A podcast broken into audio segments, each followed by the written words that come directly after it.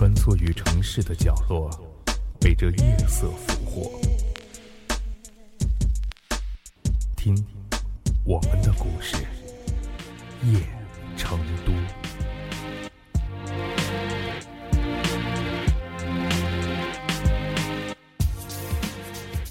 我是一本上了年纪的日记本，模样已经有些发黄。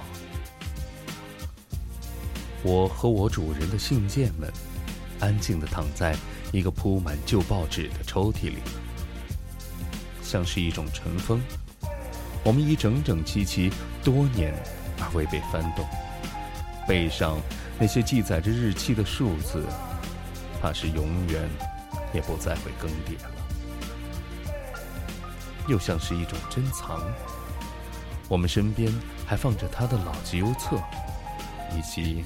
他兄弟在某个离别的日子里送给他的那个天鹅牌口琴，甚至还有那某位可爱的姑娘遗弃在他这里的眼镜盒，这一切都让这个抽屉像是一个纪念堂。那些散发着陈旧气息的事物，同我和信件们一样。在主人那段有别于中年的稳健和老年的安详，而被称作是青春的年代中，共同扮演了一种叫做成长的痕迹的角色。当然，我们是没有灵魂的，或者说，我们的灵魂寄托在主人的灵感里。我们也注定要随着主人的际遇起落，注定。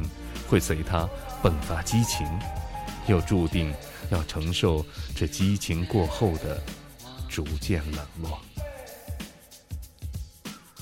有关过去的记忆，经过时间的筛选，只沉淀在我们的身上，闪烁着青涩的光芒。我们纯真的保存了一些理想的东西，努力的完成着那丰富情感的任务。总归，这会是一个老去的节奏。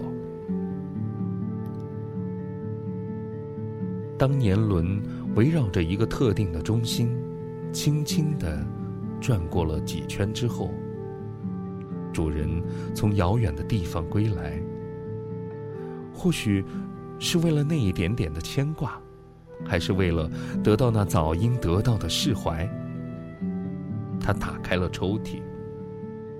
于是，我们得以重拾。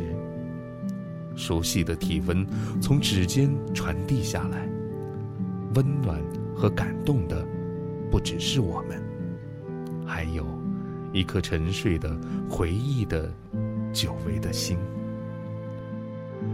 那迟迟得不到灌溉的温馨，此时也再次充盈起来。我们看到一种曾经热情似火的眼神，正变得温柔而宁静；那曾经消瘦倔强的脸庞，也饱满平和了起来。还有，那似往常凝重一般的表情，正舒展着，仿佛抹掉了所有记载在我们身上的悲伤，就连那夹杂着痛苦、偶尔的叹息声。也被这难以掩饰的轻轻一笑取而代之。我想，我们同主人一样，又年轻了。老去的，只会是那些机能慢慢衰退的身体，而非心灵，而非我们所怀揣的记忆、怀揣信念和理想的心灵，因为。记载在我们身上的，从来都是与青春有关的。在这个夜晚，我突然间长大了，真正感到了害怕，感到正慢慢丢失着青春，都无法追回那流走的岁月。这刀一样的时光，它催我老去，让我变得丑陋，变得丑陋。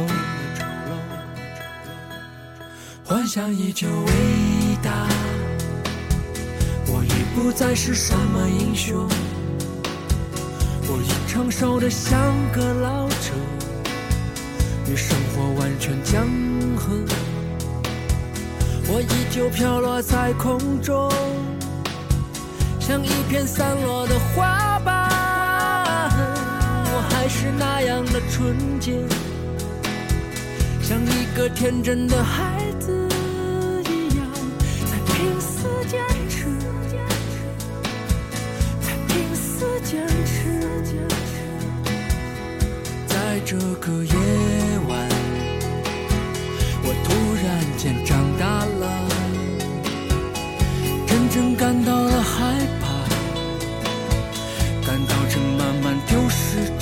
春，都无法追回那流走的岁月，这刀一样的时光，